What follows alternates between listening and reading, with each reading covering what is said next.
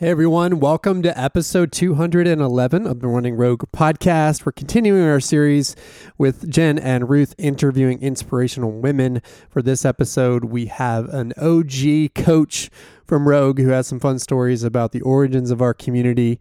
And so I'm going to turn this one over to Ruth to give a full intro for Janie Hays. Here we go. Our guest today was one of our very first Rogue coaches. She was also um, one of our first Rogue Iron Chick coaches, and Iron Chicks was our Danskin program that we did. Um, she has that since then qualified for Hawaii Ironman and as well as participated in the Trans Am bike race, which is a self-supported ultra distance race across the US. Um, so you use your credit card is what I understand, but you also have to ride 4,200 long miles. Uh, the first year, because she's so darn tough. She finished um, in the top 10, which she was a third female overall. And then the next year, um, she was third place overall and uh, first woman. And she even got bitten by a dog, which just makes the story even more amazing. So we'll definitely get her to talk a little bit about that. She enjoys uh, gravel riding, running, wearing costumes, particularly, pretty much since I have known her. Um, and then, really, what I find inspiring creating a lifestyle that allows her the freedom to truly enjoy life. Um, she and her husband Jimmy are a daily inspiration to me. I follow them on Facebook.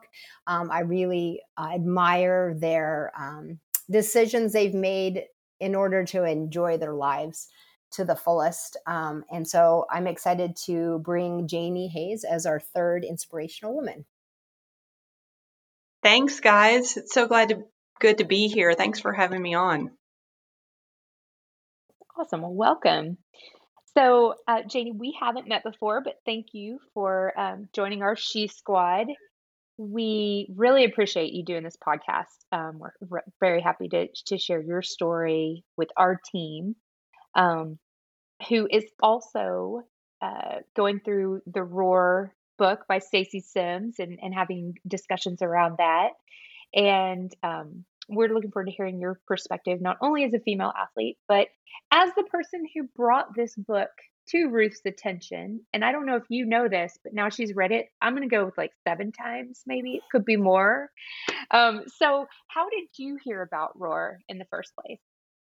Um, yeah, first of all, let me say I think it's so amazing that you have a community of women who are um, coming together to talk about this topic because I think it's um, I think this book was published in maybe 2016, 2015. Um, but I think this conversation is still kind of the leading edge of um, female sports science and um, it's a new frontier which is really exciting for all of us whether we're elite athletes or you know amateur athletes just getting started whatever.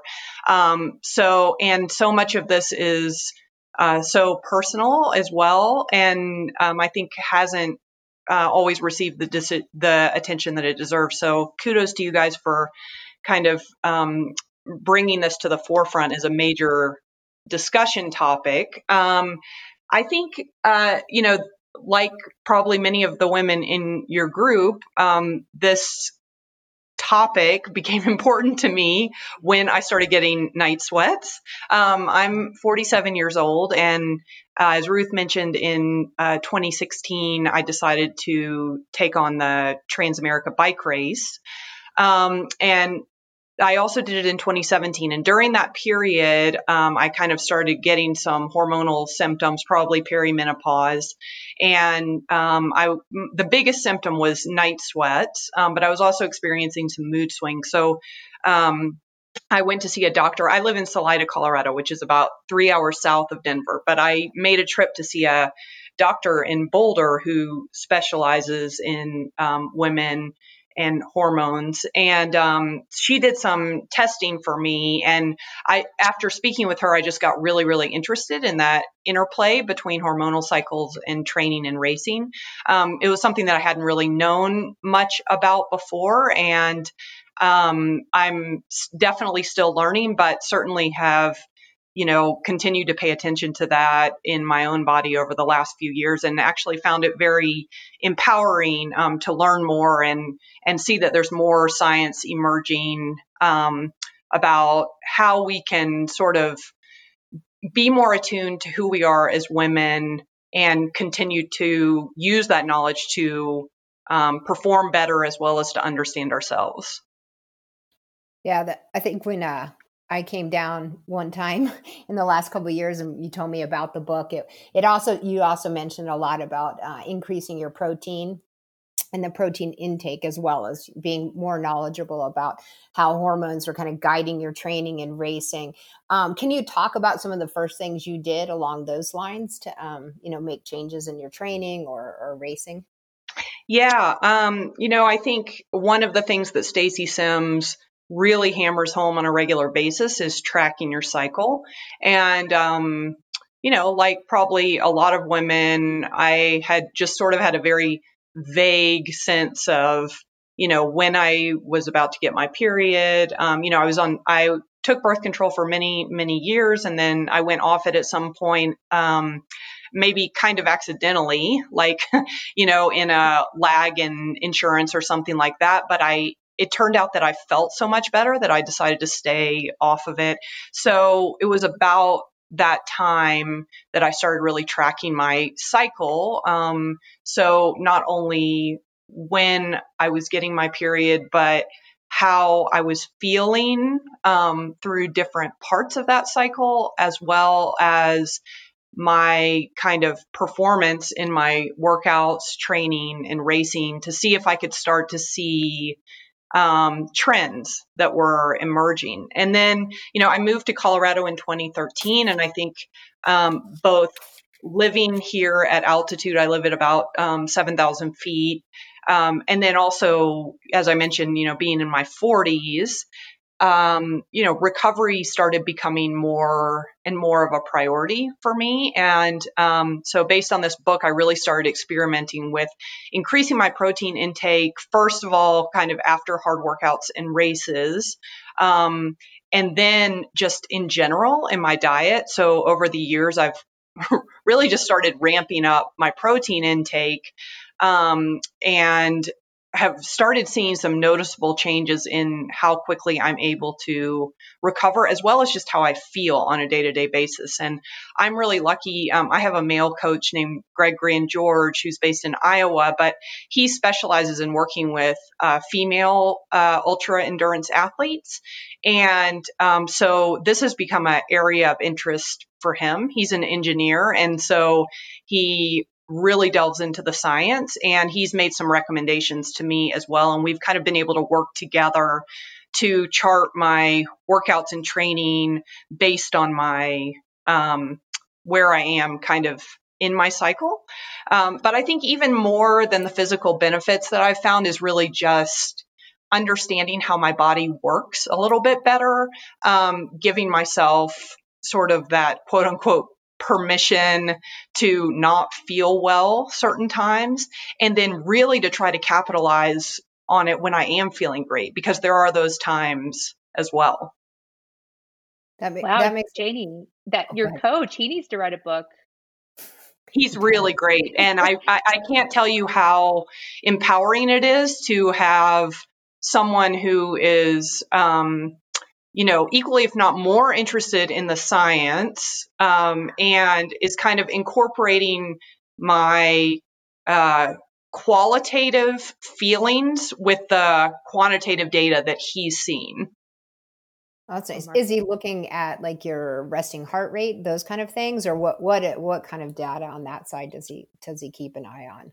Um, you know, we um, gather power data, heart rate data. We now gather um, SMO2, which is muscle oxygen data from my cycling and occasionally my running. He, we gather running power data, you know, running heart rate. So he basically can knows what's going on in my body better than I do. But then I make notes to him about how I'm feeling, and I really appreciate about him that he um, values both equally. No, that's that's really cool. Does he track? Is this? Sorry, we're going to go off on this. Does he mm-hmm. track all that through the Garmin? Is that how he's getting the data on, especially on the pow- running power? Is is that the is there an application there? Yeah, we use a running power meter, a Stryd. Um, mm-hmm. So it was a foot pod, but now it's. Uh, I think I have a newer one now. But in all that, I use um, Training Peaks mm. software for so he and then he has a bunch of software on the back end that he's able to do more granular data analyses. Oh, that's so. Does he ever like when you're in the middle of say you have a week it's going on and then he sees something pop up? I mean, does he say, "Whoa, you need to stop. You're going to get injured"? I mean, are there times where there's that much of an interaction and and does it often uh, like pair with your cycle? I would say that we make mid course corrections if there is a relationship between how I'm feeling and what he's seeing in the data. So, so, you know, things can be off for all kinds of reasons in addition to hormones. So, you know, he can't see the data necessarily and say, you know, oh, your power to heart rate ratio is not looking good today. Therefore, you know, we're going to change this because it, there can be all kinds of different reasons for that. But if I say, you know, I'm in a high hormone phase, um, I mean, he knows where I am in my menstrual cycle, but if I say, I really think that it's because I'm in this point in my menstrual cycle, I could not hit those VO2 intervals. Today I had to cut it short, then he would adjust my schedule based on that. Okay, that makes that makes a lot of sense. Have you also noted noticed during this time because you talked about like um, mental like mood swings and stuff is one reason why you sought out the doctor in Boulder. Do do you feel like this has also helped that end of things, like mental, like feeling better, more positive, or has it? I I think I think so, and I don't know if it is uh, hormonal or psychological. As I mentioned, I think you know there's there's a strong uh, empowerment effect to feeling like you understand why you're feeling a certain way, and um, you know I, I'm lucky that you know knock on wood up until now I haven't had a lot of uh, perimenopausal um, mood swing issues, although, you know, it's very likely they're coming down the line. I'm ready for them. Um, but I think that, you know, just doing that tracking, knowing my body better, knowing that I have a coach that supports me in my decision making has just made me feel much more stable. And, you know, with the night sweats and things like that, for me, it's very episodic. Like they'll come for a few months and then go away and then come back for a few months and go away. But I understand that that's normal for where I am um, you know, in my age and my development. So it doesn't bother me nearly as much as it used to, if that makes sense. I did I did take estrogen um, for a little while, some bioidentical. I didn't notice much of a difference um, for myself, so I stopped taking them. But that's something that I would definitely explore again if symptoms increase. Mm, that makes sense. Mm-hmm. Um, do you it's funny because during menopause i've noticed uh, that it does exactly i don't know jen has as well but that's exactly how it goes. Everything comes in a cycle of like you said it'll be a couple months and you'll have more night sweats and more of the feeling of menopause that people talk about and then it sort of wanes. And so i feel like it's that's very um, very similar.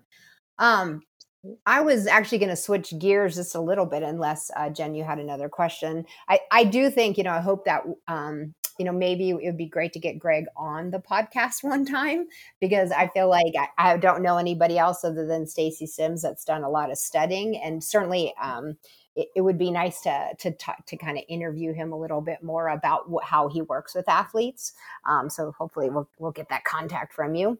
But I wanted to pull it all the way back because one of my most favorite stories about you, Janie, is you training for your first marathon back in college, and sort of like kind of what got you decided to do that, and then can you explain a little bit how you did your training? okay. First of all, this is for people who are just getting into running. This is not necessarily a model for the right way to do things. Um, but uh, just to like quickly, quickly back up a little bit farther even before college for me.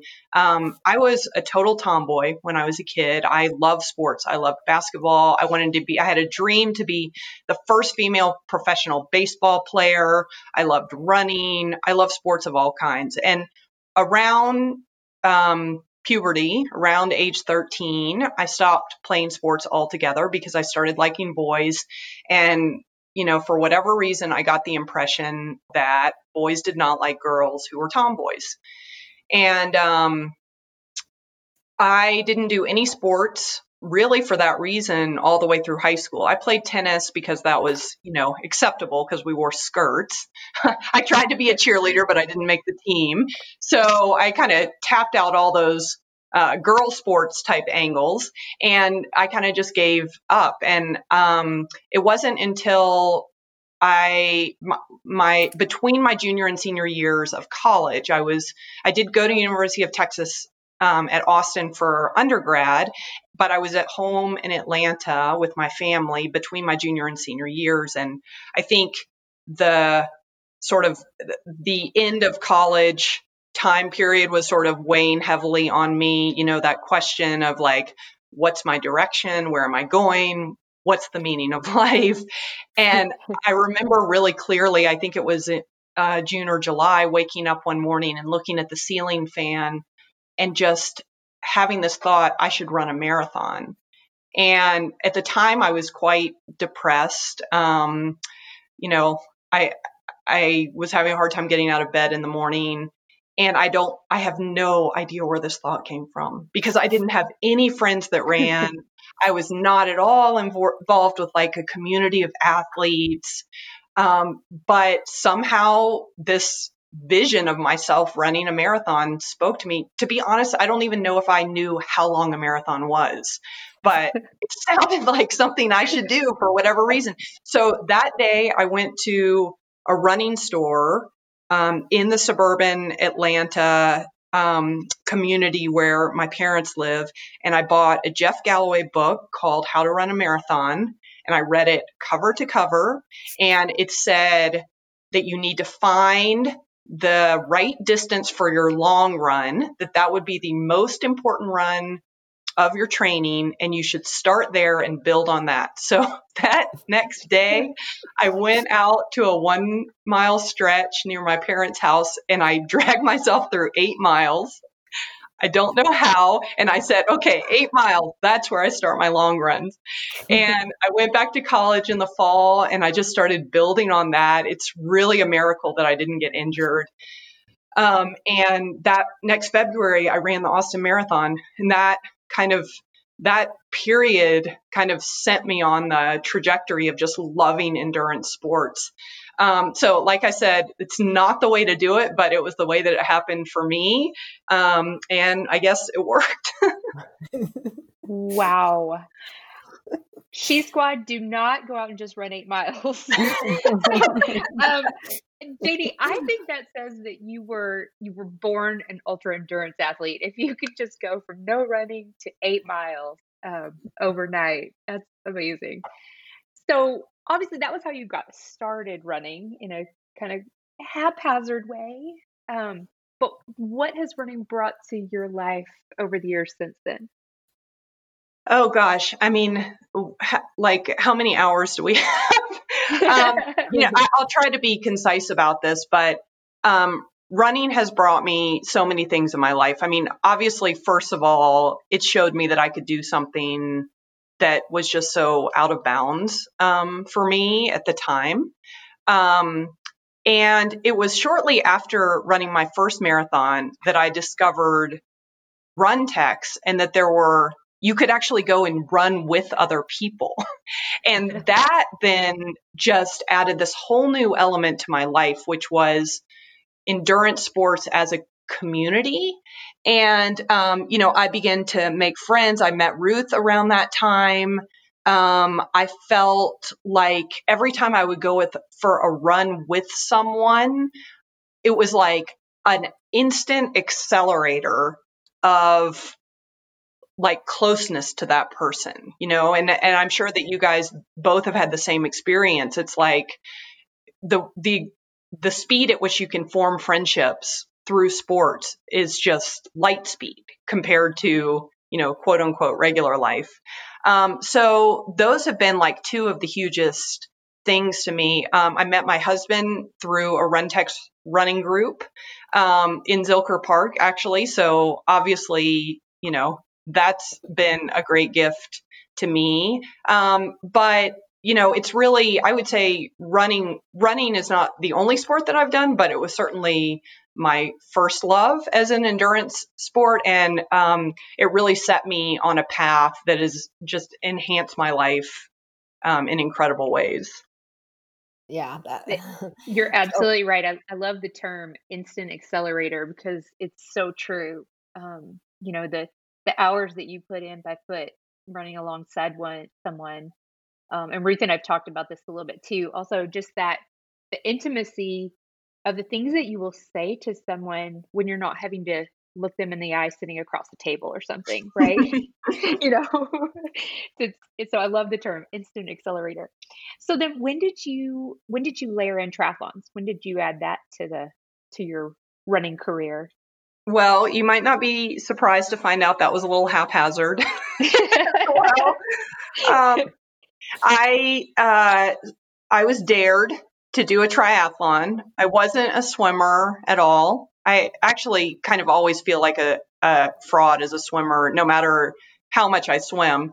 But um, it, this was 1998. It was a couple years after I had run my first marathon, and I was dared to do this uh, Danskin uh, sprint triathlon. It was out at Pace Bend Park, and um, I borrowed a bike. I did not know how to switch gears, so I rode in the big chain ring the entire time.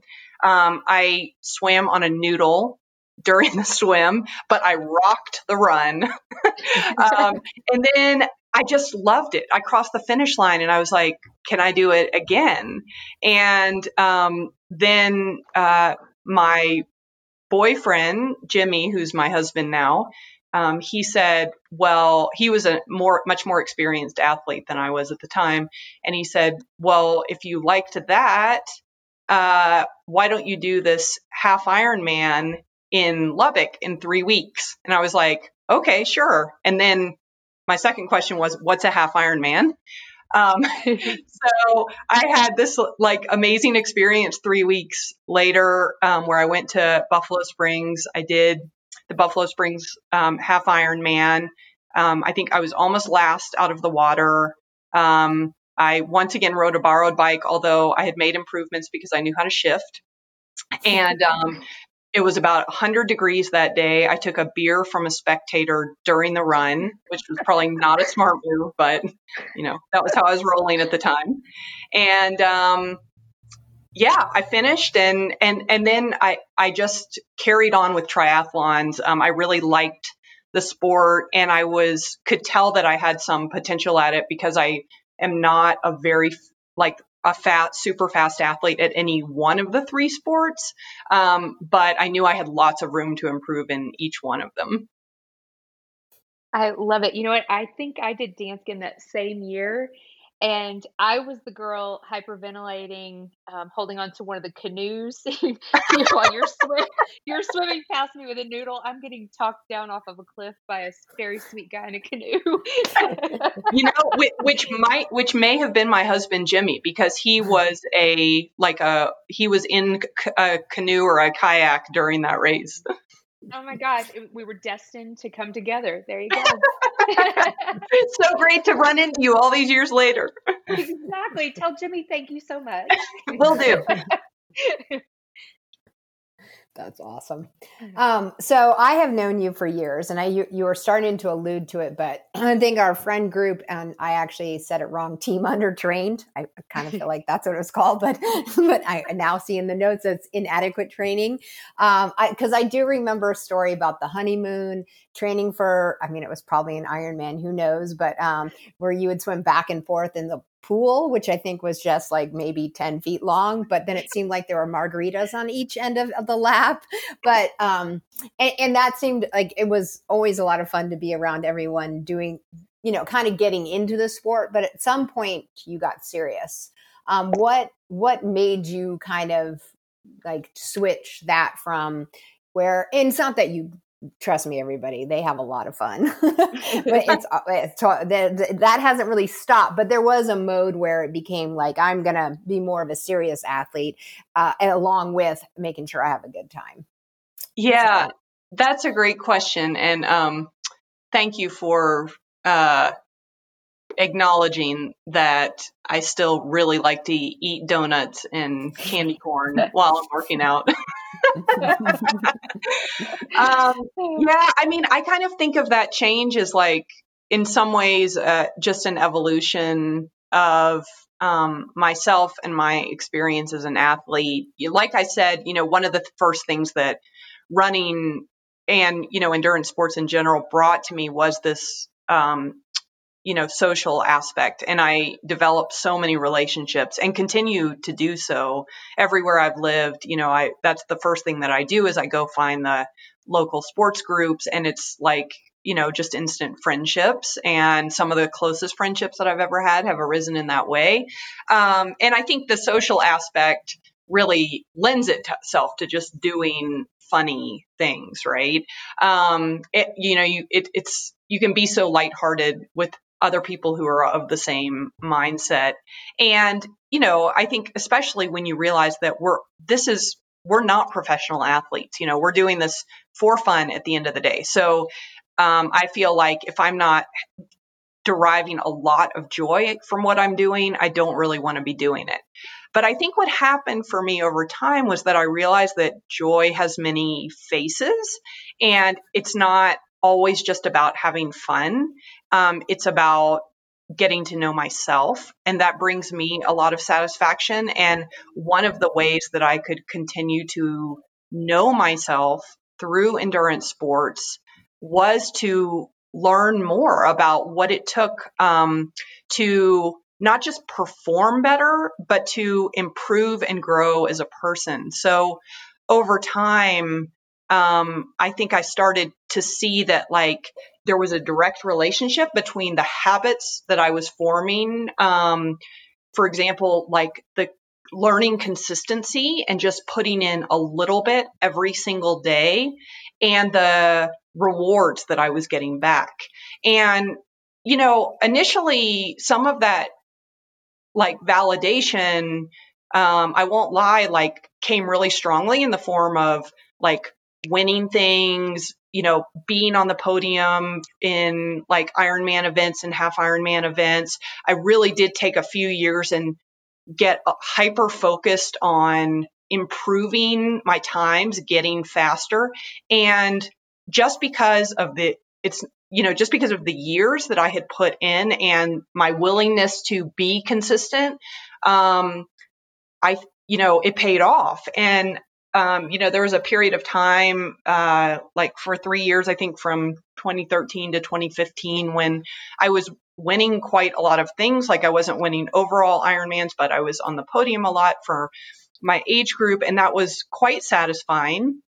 But at some point, I also began to ask myself, like, why? you know, what am I after here? Am I who am I trying to validate myself to? Who am I trying? What what am I ultimately after? You know, um, because I think success is sweet, but it's like candy. You know, it it's really good, and then it goes away really quickly, and then you feel like, okay, what's next? And um, so for me, I think ultimately my mindset changed to uh, from, you know, how can I perform better to how can I learn more and become a better person. And for me, that's really so I've stayed like pretty committed to training and racing. I still do a ton of training. I still love to race.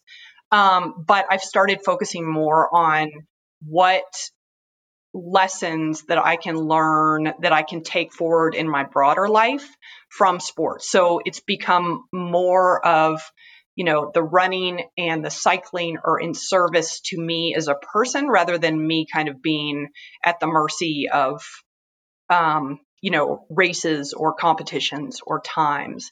And I think, you know, just a few examples like um, when I did, uh, went to Kona in 2014, I, the race was going great. And then I found myself having severe diarrhea in the lava fields for like five or six miles of the run and i got really dehydrated. It was very very hot and um, you know i went to the medical tent and i thought that i couldn't go on.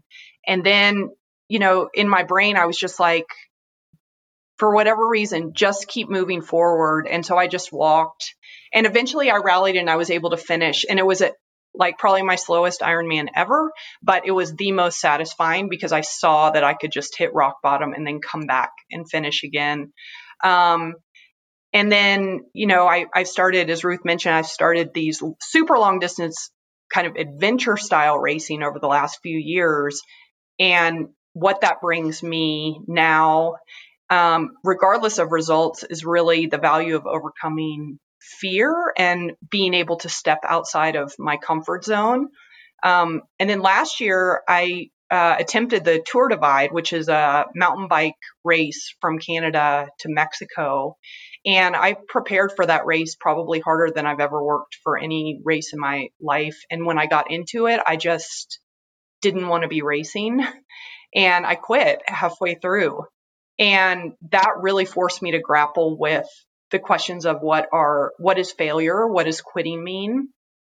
Um, so I think those are just that is a very very long-winded way of saying that I have kind of shifted from thinking about um, my performance now to what I need to get from sports that can help me grow as a person.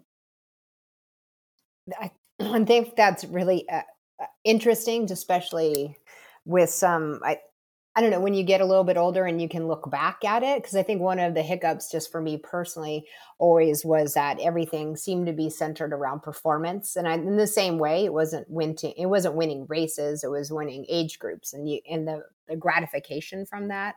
Um, and there needs to be a swing, not just because there there just because you're not going to always be there. Because you age you get slower. This is how the body works. You get injured you get slower all those things. So i really like the idea of switching to doing the same things but getting figuring out what you learn and learn from those things which kind of makes me think of a the, the next question which i had to ask or was going to ask you about is one of the things I found so, or some of the things I found so fascinating about your race across America was that you had a lot of interaction with people along the way that would come out and cheer you. So, what kind of things did you get from the random person who would take the time to come out and write a sign or like come and talk to you? What, what did, kind of, what did you learn from them and what did you get from them during that, during that process? Yeah, that's a great question. And in a way, it kind of it, it's like a, a different way of bringing the social aspect back into endurance racing. Um, so, just a little bit of background for people who don't know, but this kind of racing that I do is called um, self supported um, ultra racing. So, a lot of people have heard of the Race Across America, um, where you race your bike across America and you kind of have like a van and a support crew. This kind of racing that I do is um, self supported in that you carry everything that you need with you. You are not allowed to have anybody help you. Um, you find your own places to sleep. You find, source your own food. You get your own water. You do your own navigation. You keep your own electronics charged. Um, you keep your own motivate. You do your own motivational speeches. You know, for the most part. Um, so it it can be a very um, solitary venture. Um, but, you know, I was thinking about this earlier today and just reminiscing that in 2016 um, and 2017, when I did this race, um, I that was at a time I would say like just kind of a cultural time in our country where there was a lot of divisiveness emerging.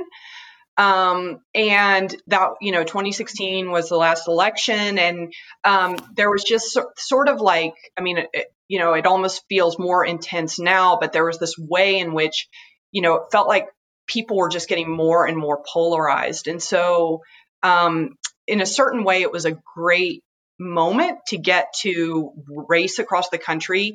In these kind of races, um, the routes are, tend to be quite rural, um, you know, to keep you on the safest roads. And um, you get pretty vulnerable. I mean, you know, you're really tired, you're sleeping in snatches, like a couple hours at a time, three hours at a time, found myself sleeping in ditches you know you, you but you come you come into contact with a lot of people because you have to feed yourself um, and find places to stay and ask for help quite a quite a lot you know in terms of like oh i'm you know off course or whatever um, or can you tell me where you know i can find something to eat so um, the latter part of of the race took us through the Ozarks in Missouri, the Appalachians in Kentucky, and then the Catoctin Mountain Range in Virginia, all of which are very beautiful but very rural places. Um, and some of those areas are were they really struggle with like great poverty, and then the opioid epidemic at that time was just in full swing. Um, and I would say that they are places that I would just never have reason to go um, even in a car, you know, when I'm traveling. But I got to ride through these towns and um, I, you know, they really changed my perspective on our country. And, um, you know, you mentioned uh, at the beginning, I was bitten by a stray pit bull, probably 500 miles from the finish um, in 2017. And this woman in this tiny town in Kentucky spent the whole day like trying to get me a rabies shot by driving me around to different emergency clinics. Um, you know, she tried to pay my bill uh, and like, you know, just kind of took care of me through that little mini crisis and then got me back on the road. And um, then, you know, like in the convenience stores in every single one of these towns, every morning, like the the local men will get together to talk politics or what's going on in the community. Um, and so early mornings, I would sometimes sit down and get to chat with them and hear the local news and hear their political views, most of which I didn't agree with, but you know, we were able to have civil conversation. Um, I remember a, a woman whose house I stayed in in rural Kentucky came out to meet me one night at like two in the morning and she had a nightgown and a shotgun, uh, which she said was for my protection.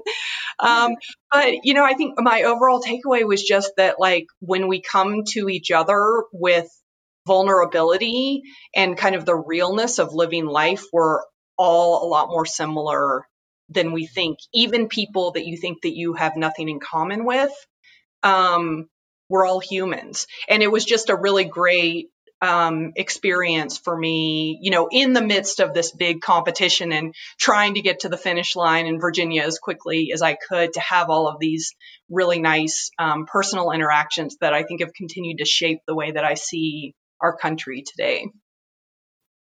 Wow, what an experience. I mean, you've you've seen our country in a way that few people have, right? You know, it's it's not going to places as a tourist and staying at a hotel and you know going to the local restaurant and all the all the things like you are experiencing the way people live in rural America, uh, places many of us would never even go, right?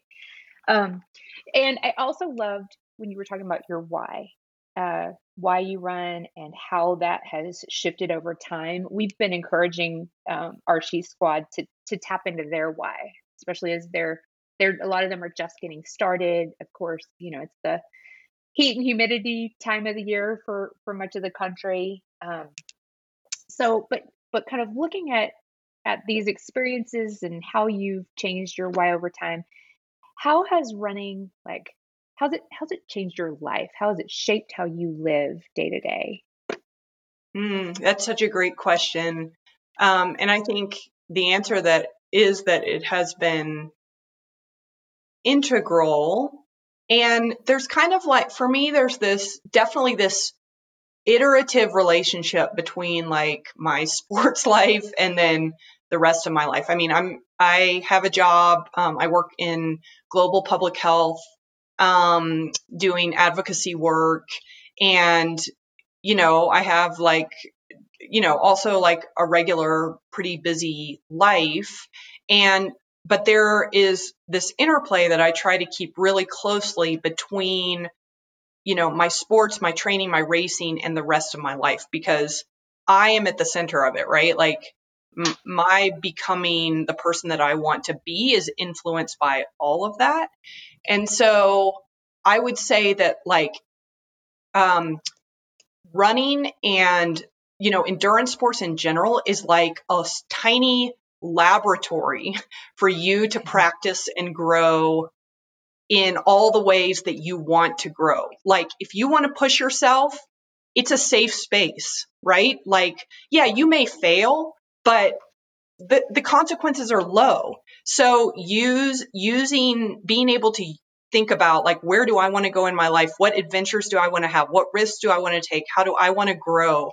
And then using sports as a way to test some of those things out and create new habits is probably um, just the easiest way to explain like how yeah how exploring endurance sports and all of its facets has changed my life writ large. Absolutely. Uh, speaking of public health, um, obviously we're in the middle of a global pandemic, hopefully starting to see the other side of it. Um, it's impacted everybody's lives.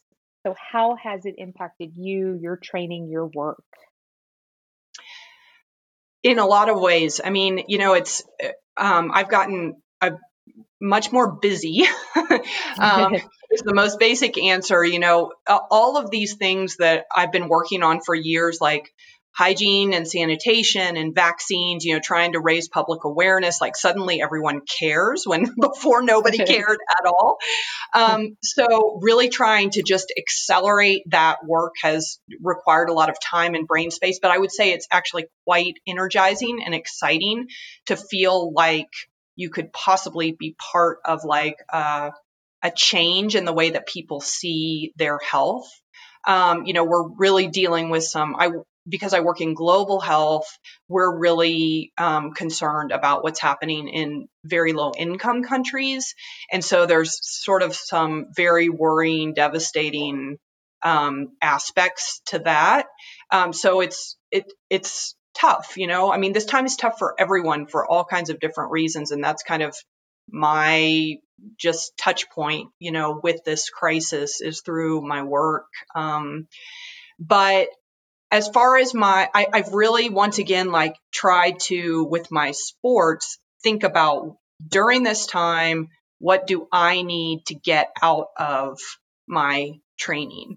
And um, so I've been using it for that. And, you know, I think everyone is handling it a little bit differently. Um, for some people, you know, they want to do more. Some people want to do less. For some people, it's a, it's a, just a stress relief. For me, I was like, told my coach like oh this is a chance that we can work on some weaknesses that like if i was training for competitions i might not really spend a lot of time working on because I'm trying to really maximize my strengths. Um, so that's been both um, uh, horrifying and good all at the same time. Um, but that's kind of been my choice uh, is to really look at where do I have really room to improve that I might not be doing otherwise uh, with like a normal racing schedule and focus on those things. Yeah, I mean, I think it's such a good point. You know, we uh, we so often are in our race cycle to race cycle to race cycle, and we, you know, we don't have the right space within that training macro in order to insert things. Uh, Ruth and I are, are both going through that right now as we work on mobility and strength and some of those things that us endurance athletes sort of, you know, push to the wayside. Um, so it's, it's great that you're taking advantage of it.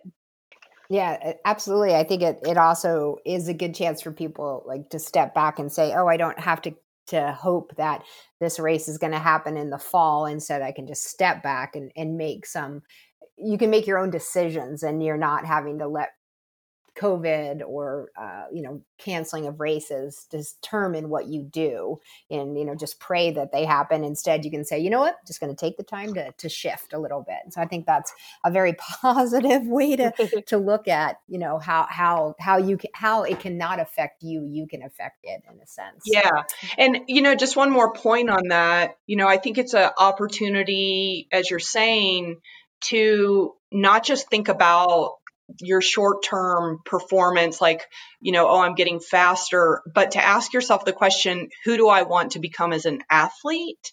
And, you know, that's especially important for women. And it's, you know, especially even it's becoming even more important. I can see, like, as I'm in my mid 40s now, it's like, thinking 10 years down the line, 20 years down the line, who do I want to be as an athlete? Um, and for me, like one of the answers, like a couple of the answers to that question has been, I want to be, I want to have strong bones.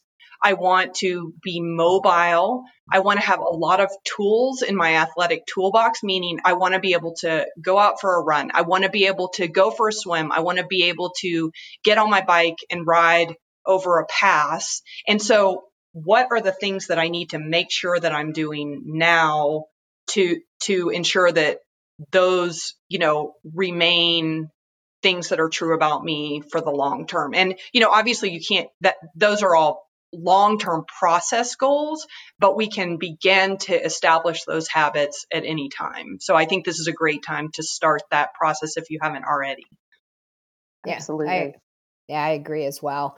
And I and I think it gives relief too in a sense mm-hmm. that you're you know like oh for once i get a break from this this yeah. cycle of racing um, what do you think uh, you have learned or have you learned more from what your successes or more from your failures and if so um, can you tell us about one of those situations and like what uh, or in you know an example and, and why it sticks with you so much yeah um, Gosh, it, you know, it's a great question. And I think it's all uh, like the short answer is both.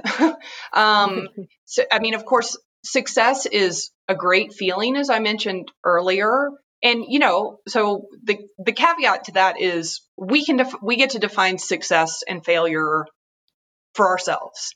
And so, you know, you can look at kind of external metrics like you know, getting faster performance, you know, winning, those are goals for some people. And like for me sometimes those are my my metrics.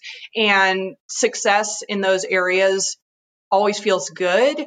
For me usually they it feels good in the short term as i meant, also mentioned earlier. Succeeding in more long-term things like establishing the habits um, using endurance sports to develop patience that I see pay off in other areas of my life. Success in those areas is pro- probably lasts longer. That's a longer term sustainable, you know, success feeling for me. Then, you know, there's this whole question of like quitting and failure. You know, one funny anecdote is um, I don't know if you all are familiar with Angela Duckworth's book Grit. Um, but she has, you know, she kind of wrote like what was considered like the seminal book a few years ago on what grit means. And in there, she had a little quiz to see how much grit you have. And I can't remember what the scale was, but maybe say it's like a one to 10. I scored like a three or four, where zero is like having no grit. Um, and which is kind of, you know, like you could say, well, that doesn't make any sense because you like to do these, you know, you stick with all these like long distance things. In a way, that's true, but also um, I'm not really afraid to quit, at least not anymore. Sometimes it's the right decision. Um, and, you know, I think that was something that I really struggled with last year. I was mentioning quitting racing the Tour Divide. Um, and it was just, I felt like a complete failure, but I realized later on that it was because I was conflating quitting with failing. And, you know, we grow up being taught that those two are the same thing, and they're not. And um, so I've gotten, I've tried to really work with quitting and failure to see if I can learn at least as much from the times when I do do that um, as when I win or have success. And it, I will say, it, it feels bad, especially initially. It doesn't feel good, and I don't know if I'll ever get to a point where, you know, I feel totally okay with quitting. Um, and this is not to say that I don't believe in persistence and, you know, forging ahead and finishing things. Absolutely, I do. But life is complicated and nuanced, and and there is not just one way to learn things. So I think um, I, I've gotten different things from both failure and success, or from continuing on and quitting. And uh, I just I feel really lucky to be able to derive a lot of growth from both of them. Yeah, absolutely. I think uh, it, is it is truly remarkable how in, introspective and and and um, that's not the only word I want to say, but just like how much reflection that you do and how much sport can cause the, that to happen. And so um, that's impressive. They're, they're equal and equally as um, satisfying, it sounds like. Mm-hmm. Um, in that vein, do you have any advice for our She Squad um, in their getting done their first month of training, but knowing we have many months ahead? Um, so, any any advice from where you sit and what you know? Yeah, well, congrats, first of all, um, for, you know, doing your training in a much more thoughtful and collaborative way than I did when I first started. um, I, I mean, I guess like, you know, you might be going through ups and downs. You probably have some great runs, probably have some really crappy runs, probably feel on top of the world, probably wonder what you're doing. Um, and I would just say that's all part of the process.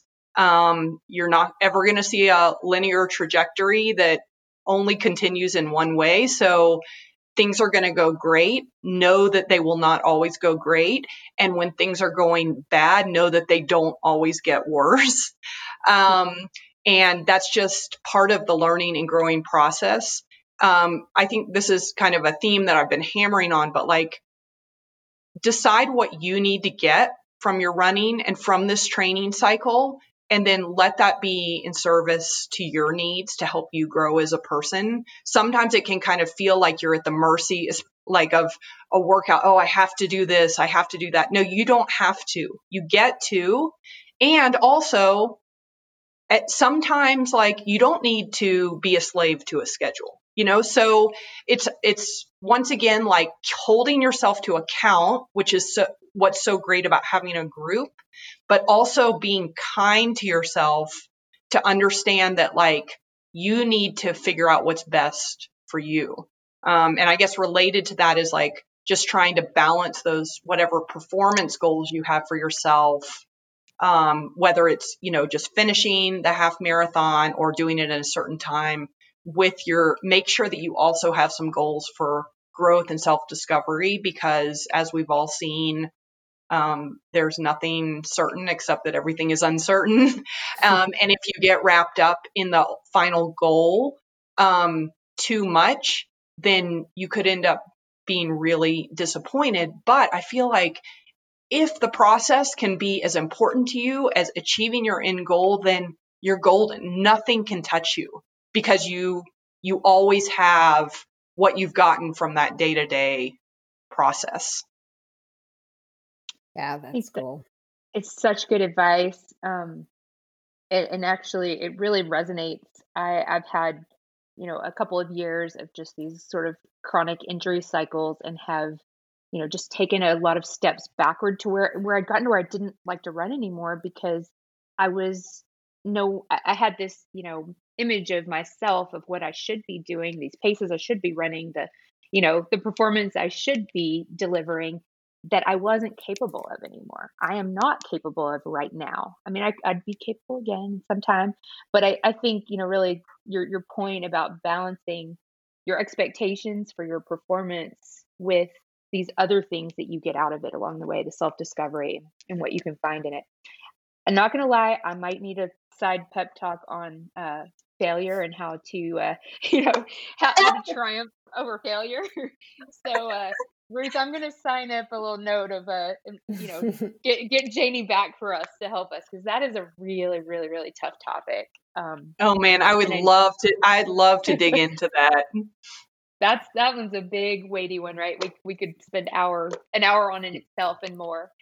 And um, I think, and I think, Jen, just to mention, I think that that topic is actually related to um, what you mentioned, which is that having an idea in your mind of what should be that's not matching up to your perceived reality. I know for a fact that on the tour divide last year, that was exactly what happened to me. I had this idea in my mind that I was really beholden to. I didn't realize how beholden I was to it, but of what I should be doing or how I should be feeling, how I should be performing, the amount of miles I should be covering every day.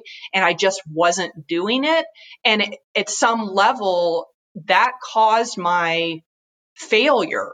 Um, right. And so I think the, so, so a huge takeaway for me was like, try to work with this aligning where you are today with who you want to be.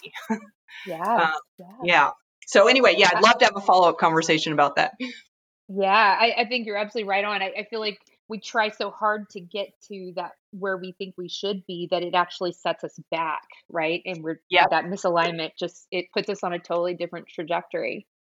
Um, yeah, I was just going to add to that if it's okay. It seems like that's where, even with our group and sort of some of the comments that we've gotten, that it is such an important time to mention it because I think setting appropriate or reality check on expectations is kind of part of setting yourself up for the, or not setting yourself up, but getting yourself in the right space.